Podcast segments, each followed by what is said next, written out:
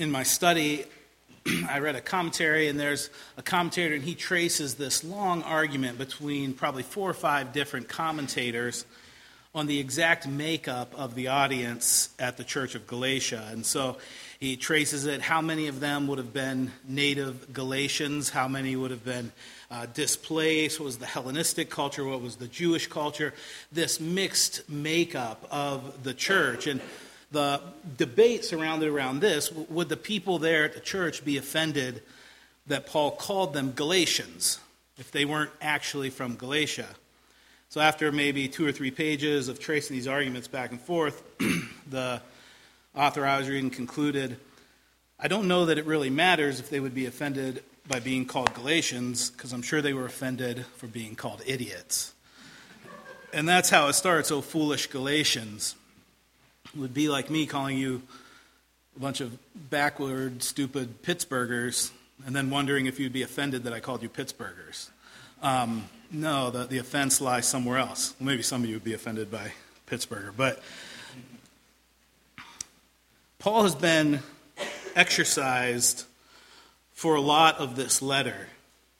It's an early letter that Paul writes probably his earliest epistle. Is shortly after his ministry has begun and the gospel is going forth and this birth of the church and the declaration of the gospel of jesus christ is going forth.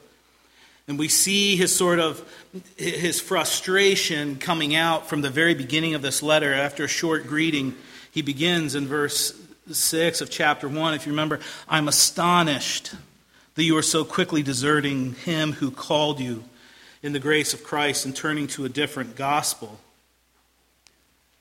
Here he begins, O foolish Galatians, who has bewitched you? We'll say again in verse 3, O foolish Galatians, what is with you people? But he pulls back a little at the beginning here before he just attacks them for being uh, morons. He says, O foolish Galatians, who has bewitched you? What is it that has, has caught your attention? What is it that has turned your gaze away from the gospel? We see in verse 3, here, here is going to be sort of the crux of the matter. In verse 3, he says, Are you so foolish? Having begun by the Spirit, are you now being perfected by the flesh? And so here, here's the crux of the matter is that what they received through the Spirit, that is their conversion, that by faith accepting uh, the gospel message, begun by the Spirit, how have they so quickly deserted that, turned from that, and now are looking to continue in this Christian life by works of the flesh? That's the heart of the matter. So he asks, who has, who has bewitched you? Who has taken what was given to you and so quickly turned it, your mind? Who, who has uh, sucked you into this way of thinking?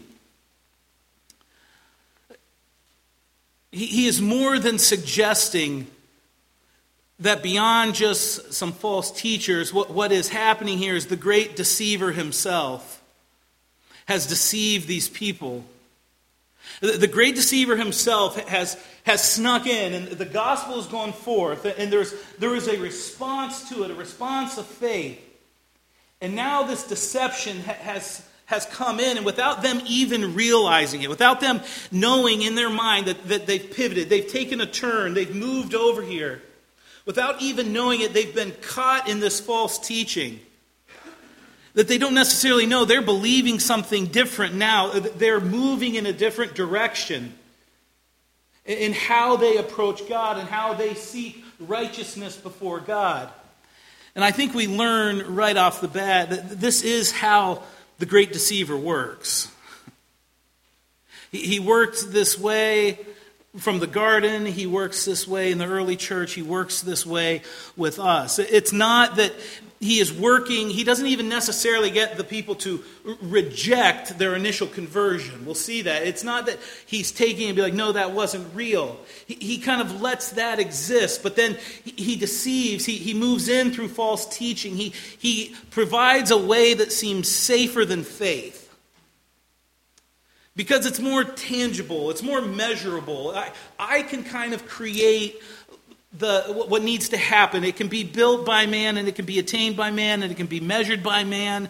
And so it turns towards legalism and, and law keeping and accomplishments.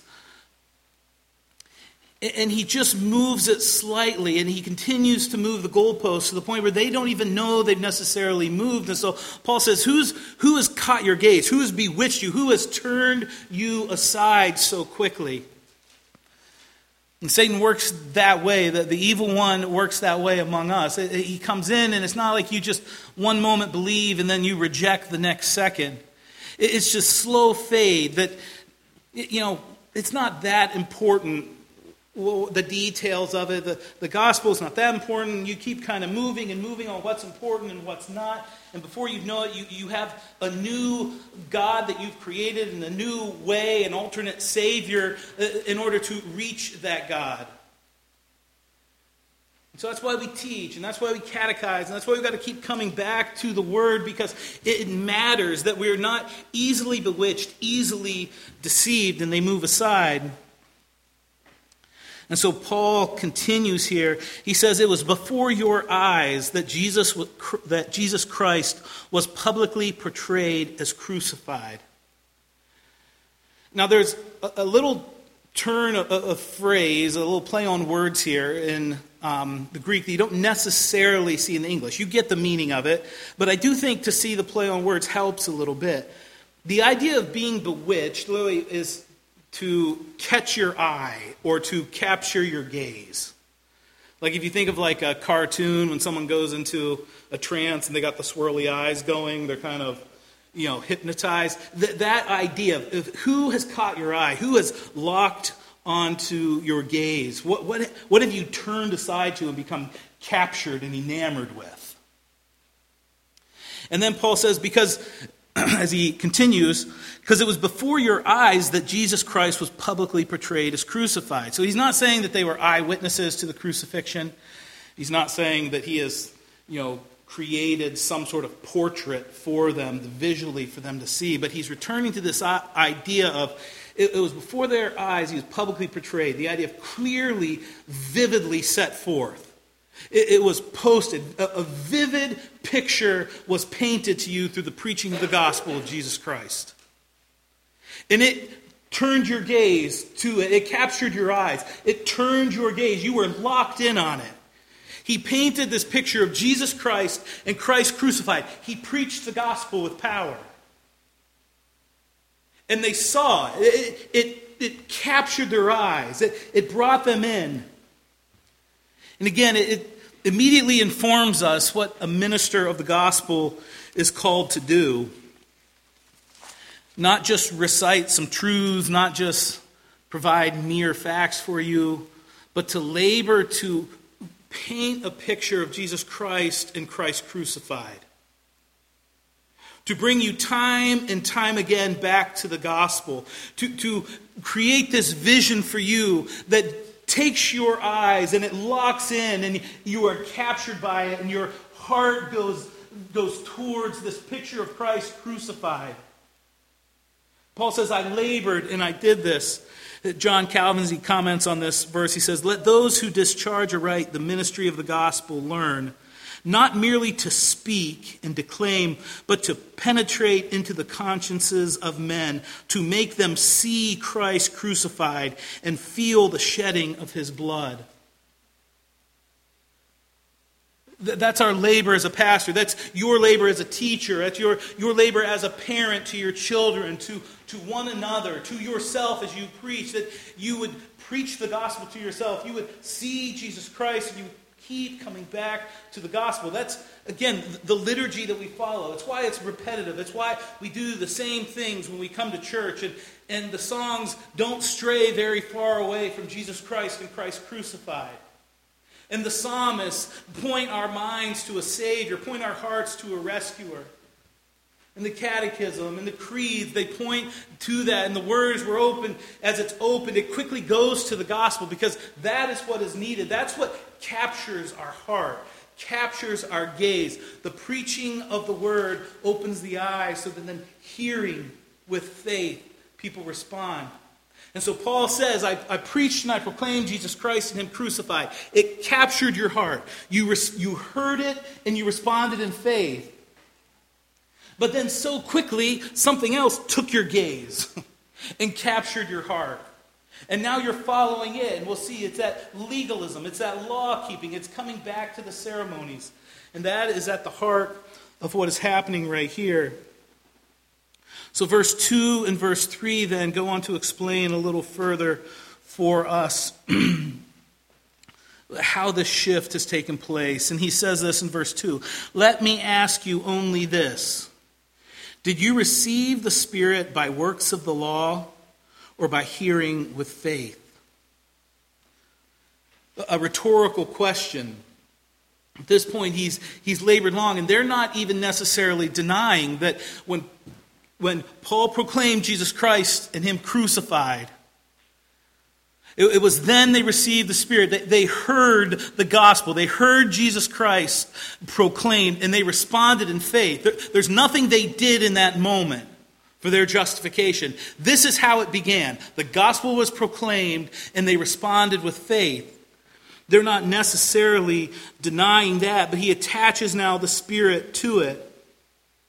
Did you receive the Spirit by works of the law, by the hearing with faith? It's this initial salvation, turning to the Lord where the Spirit is given. Paul isn't speaking here of some sense in which they were justified and then, you know, they went so long trying to do stuff and eventually they, the Spirit was given to them. Uh, no, to be regenerate, to, to be justified, to turn your eyes on Christ is to receive the Spirit. Listen to Romans 8 9 and following, it says, You, however, are not in the flesh, but in the Spirit, if in fact the Spirit of God dwells in you. Anyone who does not have the Spirit of Christ does not belong to him. But if Christ is in you, although the body is dead because of sin, the Spirit is life because of righteousness. If the Spirit of him who raised Jesus from the dead dwells in you, he who raised Christ Jesus from the dead will also give life to your mortal bodies through his Spirit who dwells in you. He's saying, by faith, you have the Spirit. You, you accept that testimony. It was given to you not by anything you did, but by the hearing with faith. So he establishes that. How did you first receive this gospel? And then he asks this question, then, in verse 3 which again is the, the, the point of the sermon. Are you so foolish then? Having begun by the Spirit, we accept that. Having begun by the Spirit, are you now being perfected by the flesh? If we accept we were begun by the Spirit, who's bewitched you? Who's captured your gaze? When, how, why do you think now you're going to cast that off and be perfected. Walk the Christian life. Stand before the Lord at the end of your life, being counted righteous in Him by any other means than by the same means by which you entered into this relationship. You entered into this covenant, the way you were saved by faith. How come you have shifted to works of the flesh? And so, just two things I want to point out, and then we'll move to the table. And it's this first, they are getting the, the basis of their sanctification wrong.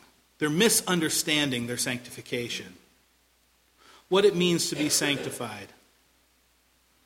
But really, more importantly, is not only are they misunderstanding their sanctification, but that misunderstanding of sanctification, they're trying to replace the righteousness that comes through faith alone. They're trying to replace their justification with sanctification. As if they were justified, they set that aside. Now, how do I stay right with God? Well, law, works, ceremony, whatever it is that might come in. How do I stay right with God? They're, they're, misunderstanding sanctification, and then not only that, they're placing the wrong import, the wrong significance, the, the, the wrong end to their sanctification, that it is sanctification them that earns, that, that makes them continue to be right with God. Paul, as he goes on here, through Galatians. By the time we get to, to 5 and 6, you'll see how important growing in holiness and sanctification is. That your faith out will work out He'll say in chapter 5 that you walk in step with the Spirit, and then he'll begin to develop what that looks like. And he lists those fruits of the Spirit, the things you stay away from. And so he is, he is moving in that direction, and we'll get there. But again, as Adam has, has mentioned, the impulse is to want to bring that in early as the grounds for our righteousness before God.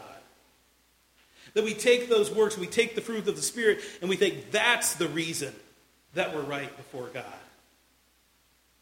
That is what they're doing here. That is what the people are doing. Just to review the definition of justification and sanctification so we're clear on it. If you remember, as we've looked at for the last few weeks, justification, we are declared righteous as we by faith alone receive the accomplishments or the righteousness earned by another, namely Jesus Christ. The idea of an empty vessel, by faith, receiving the accomplishments, the work of Jesus Christ. The definition of sanctification is this sanctification is the work of God's free grace, whereby we are renewed after the image of God and are enabled more and more to die to sin and live unto righteousness. It's that ongoing life of a Christian, of, of by the Spirit putting to death the deeds of the flesh, of, of growing in righteousness and holiness, of seeing the fruits of the Spirit to your account, of pursuing the Lord, obeying those commands, of, of seeking justice and mercy and love. All of that is a necessary, consequential part of the Christian life.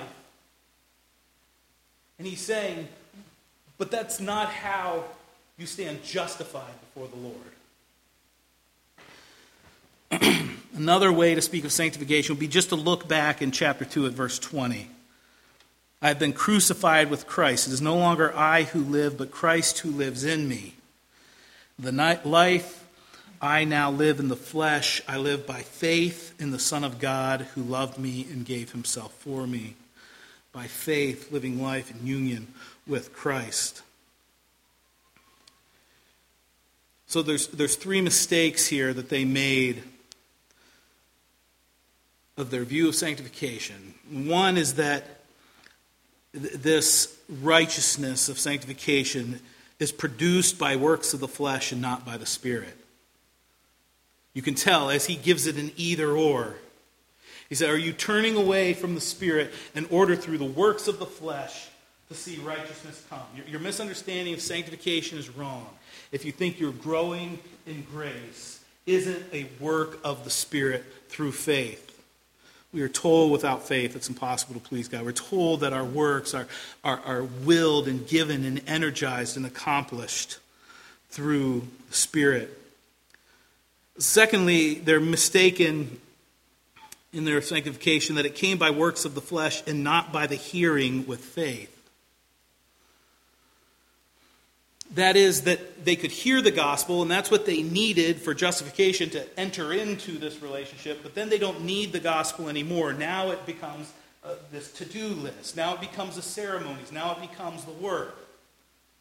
So not only was it the work, my flesh, not the spirit, now it's, it's this set of rules, the set of, of laws and commands that is going to continue my growing in righteousness, not the hearing of faith. It's this idea that they needed the gospel to be saved, but then they don't need the gospel anymore. And we're told again and again whether you're sitting there and you've, you haven't by faith believed the gospel or you've been a believer for a long time, you need the gospel right now. You need the gospel again and again and again. Uh, that we return to this truth of Jesus Christ and Him crucified. That is Jesus Christ and Him crucified and painting that picture that's going to move us in our fight against sin.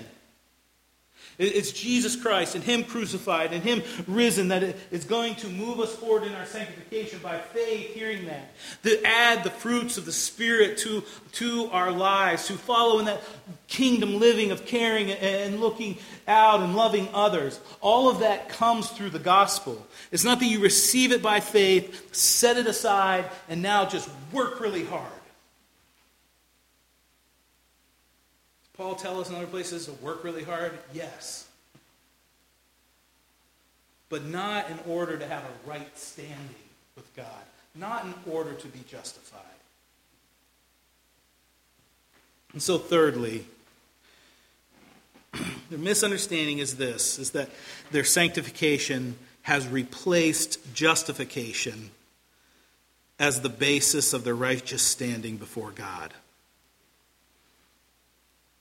It's that picture of, of the vine and, and the branches on the vine. And then there would be this idea of, yes, I was engrafted into the vine. That was my justification. That was my life, faith in this. But now I'm just looking to the fruit. And what justifies me now is the fruit. And so when I need assurance, I just look at the fruit. And the problem is then I want to know, well, I compare my fruit with the other guy's fruit. And am I producing it? And how am I producing it? Oh, and it becomes this focus here instead of realizing, no, the reason that that fruit exists and, and the reason that, that you are pursuing godliness moving forward is because you are connected to the vine, because you are in union with Christ. Your right standing before God is always based on the work and accomplishment of Jesus Christ. And he's saying, Who's bewitched you? You were captured by the gospel of Jesus Christ. And when you're captured by the gospel of Jesus Christ, you begin to realize the seriousness of your sin and your inability to be right with a perfect and holy God. And then the grace and mercy extended that there is a way that someone else will intercede and they will take the wrath. They, will stand and the wrath will be poured out on them. And I will know grace and I will know favor and be invited into this family and to be counted as righteous. And you saw that picture and your heart was moved, then why so quickly did we set that aside and move to now, in order to keep my right standing with God, let's just set the gospel aside and bring back works of the law?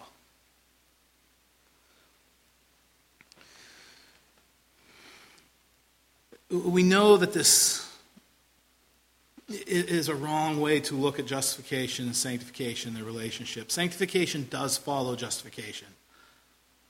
And like I said, if it makes you nervous to feel like, how come we're not talking about the good works and the fruit yet? We'll get there. It's just a different conversation. Sanctification will follow justification, but it does not replace it as our righteousness and our right standing before God. John Piper describes it as the debtor's ethic. This idea that somehow, because of God's grace and mercy, now we work really hard to repay that grace and mercy. And he points out the problem is, is that the harder you work to do it, all that proves is the more God's grace in your life producing that fruit, energizing that work. You just go further and further into debt. Others kind of call it a, a double justification. Maybe you've heard that phrase or not, but it, it's the idea that even your best moment, you think of your most self sacrificing time. Go ahead and feel good about yourself for a minute. You know, when you just were all in, totally self sacrificing, you wanted to tell people about it, but you didn't. You know, just, you didn't post it on Instagram, you know, nothing. It, it was just even in that, the best moment of your best acts of kindness and love. Need to be showered with mercy and grace in order for God to receive them, in order to be added to your account, in order for them to be good and righteous before the Lord because they're not perfect. Because they are they are still come from mixed motives. And they have hints of selfishness and they have hints of pride and there's impatience in them. Now, i'm not saying that god doesn't see them and rejoice over them. He does. He delights in those works. He, he requires those of us and he delights in them. And those acts of kindness those acts of love are warmly received as acts of worship before god but only because his grace redeems even those So you are called to go forth and, and serve and act in those ways. And all it is is a testimony of the Spirit through faith working through you. And the, the fact that they are before the Father and they are received so warmly and they are, they are given to your account as righteous and good is because the Father is gracious and merciful and through the works of the Son even redeems your best moments that are imperfect, unrighteous. He continues now. I'll just hit quickly the last two verses. he says this, this way of thinking of, of thinking I enter through faith, but then I, on my own now, I strive, and that's how I am right with God. It, not only does it contradict the work of Christ, but it also contradicts the evident work of the Holy Spirit. Let's read verses 4 and 5. He says, Did you suffer so many things in vain? If indeed it was in vain. Does he who supplies the Spirit to you and works miracles among you do so by works of the law or by hearing with faith? And so it's this idea that the testimony of the Spirit, that they heard Jesus Christ proclaimed, they heard the gospel, they responded in faith, that there was a cost to that for them. There was a cost in the secular world around them of, of turning away from, from any sort of, of Caesar worship. There was a cost from the, their Jewish friends and in that heritage that they were, were turning away from Moses and the law of Moses. They were putting their faith in the, this work of this radical blasphemer, Jesus Christ. There was persecution and hardship and a cost to that. And in the moment when they were captured by the gospel, by the hearing of the gospel and responded with faith, that the Spirit gave them uh, the, the faith. He, he empowered them to be able to walk through that suffering and to believe in Jesus Christ, to take on the hardship, to take on everything that came with it because it was worth it. Th- th- this gospel message. And he's saying, Was it in vain? Did you believe it? Did you go through all that suffering and hardship only to immediately, as you embrace it, turn back and put yourself back under the law? Put yourself back under the false teachers and these ceremonies that this is what is giving you righteousness. Did you suffer all these things in vain? It's, it contradicts the testimony of the Spirit that He supplied everything that was needed for you in that moment of suffering. In the early church, as the gospel went forward, the, the gifts of the Spirit were, were poured out among God's people. And you see miracles, you see these gifts uh, uh, assigned to and coming alongside the gospel as it goes forth and working powerfully, especially in those early days of the church. And he's saying, You've seen these, miracles. You've seen the, the, the gifts that have been given. You've seen how they have testified to the gospel. Are you denying that that was by the hearing of faith? Are you saying it was some works of the law that produced this sort of spirit empowered work? And so he looks at them and says, You know this is true because the gospel was painted and you responded by faith. And now to reject it and look inward, look anywhere else beside Jesus Christ, is to contradict and deny the work of Jesus Christ. And not only that, it contradicts and it denies the work of the Spirit in you now. And like I said, we'll grow and we'll develop that, and then we'll begin to see what it means to walk in step with the Spirit and the fruits of the Spirit and what that produces in a life. And it's a testimony to a hearing with faith. It's very easy for us to be, confuse those categories of justification and sanctification because we speak of being justified with faith, but then it's, it's easy, as, it's tempting as a preacher to give a do, to-do list because, you know, it seems to get results maybe. But, but that we move away and begin to think, I am called to good works. I am called to fruit. I am called to this. But we begin to shift in our thinking that we turn away from preaching the gospel to ourselves to see the Spirit produce that in us. And we begin to think, this is the basis for my righteousness now that I continue in this. And that is not the case. If you remember, if you were in Sunday school with us, we looked at Philippians. There were two illustrations given, and they were always kept separate. There is the race that is won and that run, and that speaks to our sanctification, and it speaks of God empowering it, but, but it speaks of, of sparing no effort, of striving after the Lord. And we talked about the idea of sanctification and perseverance. But there is a different illustration given for our justification. And it's this accounting balance sheet. And Paul lists everything he has done by birth, who he is, by education, what he has done, by zeal, how badly he wanted it, how righteous he was. And when he puts it in the accounting sheet, he says it's less than zero, it's nothing. at all in comparison to knowing Christ, to be found in Him by faith. But when it comes to justification, that is the illustration. That the best you have to offer is filthy rags. And God calls us to a life of fruitfulness, and He receives it joyfully, and it's pleasing to Him, but only because He's redeeming even those best works.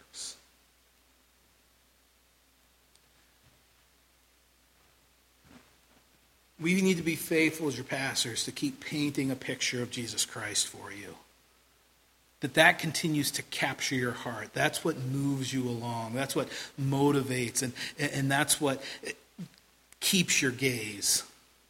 That we'd all be wary of deceit that sneaks in, that just starts to kind of blur the lines and move it over until pretty soon we have a different Savior, a different hope. The table serves us so well in this pursuit. It's exactly what it does as we come and we remember the body of Jesus Christ, the, the, the, suffering of Jesus Christ, the blood of Christ offered. We remember it. We participate in it. Our faith is strengthened as we turn from resting from our works, resting from our striving, and we turn and think, where is our hope? Where is our faith resting? In this, in the accomplishments, in the work of Jesus Christ. That's what strengthens us in our battle against sin, not me telling you to fight harder, try harder. But turning again to the cross and by being, uh, being strengthened by the Spirit to move forward and putting to death the deeds of the flesh, pursuing Christ. You be careful to take justification, to take sanctification seriously but never start to substitute anything for our righteousness before God outside of Christ freely offered in the gospel. Let's pray. Lord, we thank you for your word. We thank you that it ministers to us. We thank you that it can move powerfully by your Spirit, the hearing with faith, Lord, is, is effectual and effective. Lord, as we pursue holiness. Lord, might it never become for us then the basis for our acceptance for you. Might we never get caught in that trap of comparing fruit with one another and looking to that, but always looking back to Jesus Christ and his accomplishments as the only source of our righteousness. Lord, we thank you that you are gracious to receive our acts of worship and offering of praise today, that that's you're joyfully receiving it. Not because it's offered perfectly, but because even that is covered by the free gift of Jesus Christ and his righteousness earned for us. Will you join with me in the Lord's Prayer as we move to our time around the table? Our Father in heaven, hallowed be your name.